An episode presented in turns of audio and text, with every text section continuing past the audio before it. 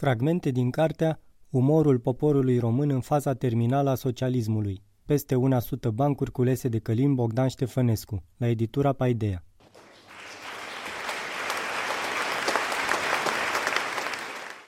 S-au pus în vânzare timbre cu figura lui Ceaușescu.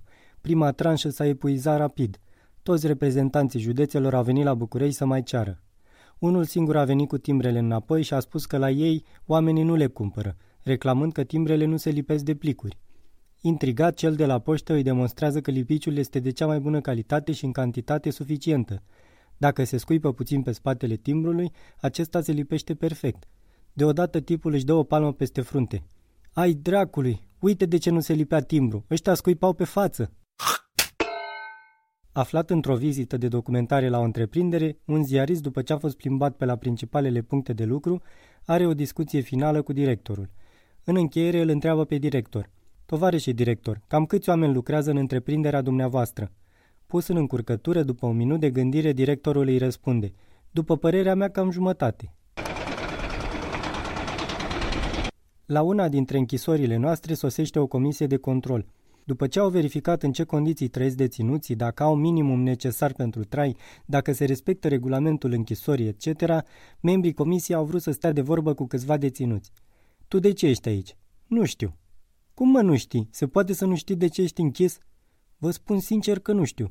Când a fost Ceaușescu în vizită la noi la fabrică, l-am așteptat cam mult în curte, că ne-au scos cu câteva ore mai devreme și mi s-a făcut foame. Tocmai când trecea el, i-am strigat unui prieten de vis-a-vis, mi-e foame și m-am trezit aici.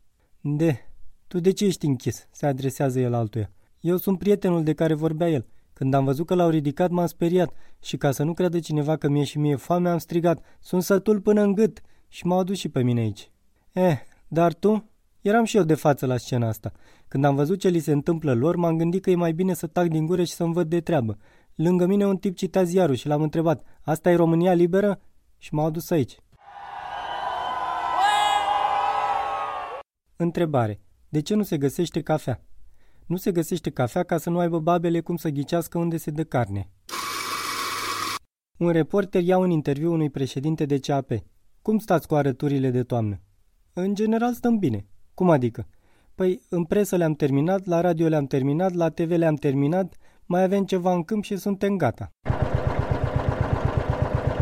Cum se face cafeaua? Se ia un bob de cafea, se leagă cu ață și se cufundă de mai multe ori într-o ceașcă cu apă fierbinte. După prepararea a 4-5 cafele, se schimbă ața. Un român și un american stau de vorbă. Vine vorba despre democrație și americanul afirmă că la ei este cea mai deplină democrație. Uite, de exemplu, la noi când trece Reagan, eu scuip și nu pățesc nimic. A, asta nu-i nimic, intervine românul. La noi când trece Ceaușescu, eu mă piș și nu pățesc nimic. Chiar așa se miră americanul. Chiar așa. E drept că nu dau pantalonii jos. Românul întruchipează tricolorul. Albastru de frig, galben de foame, roșu de muncă.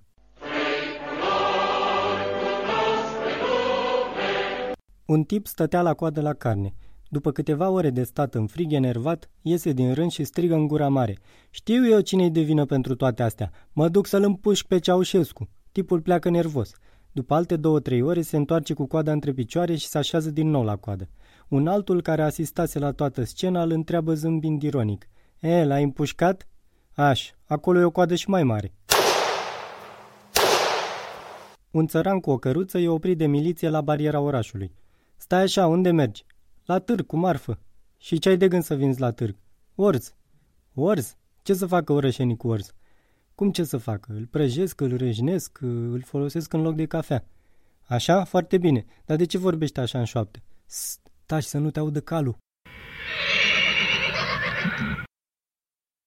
Au fost fragmente din cartea Umorul poporului român în faza terminală a socialismului. Peste una sută bancuri culese de Călim Bogdan Ștefănescu, la editura Paidea. Lectura George Harry Popescu.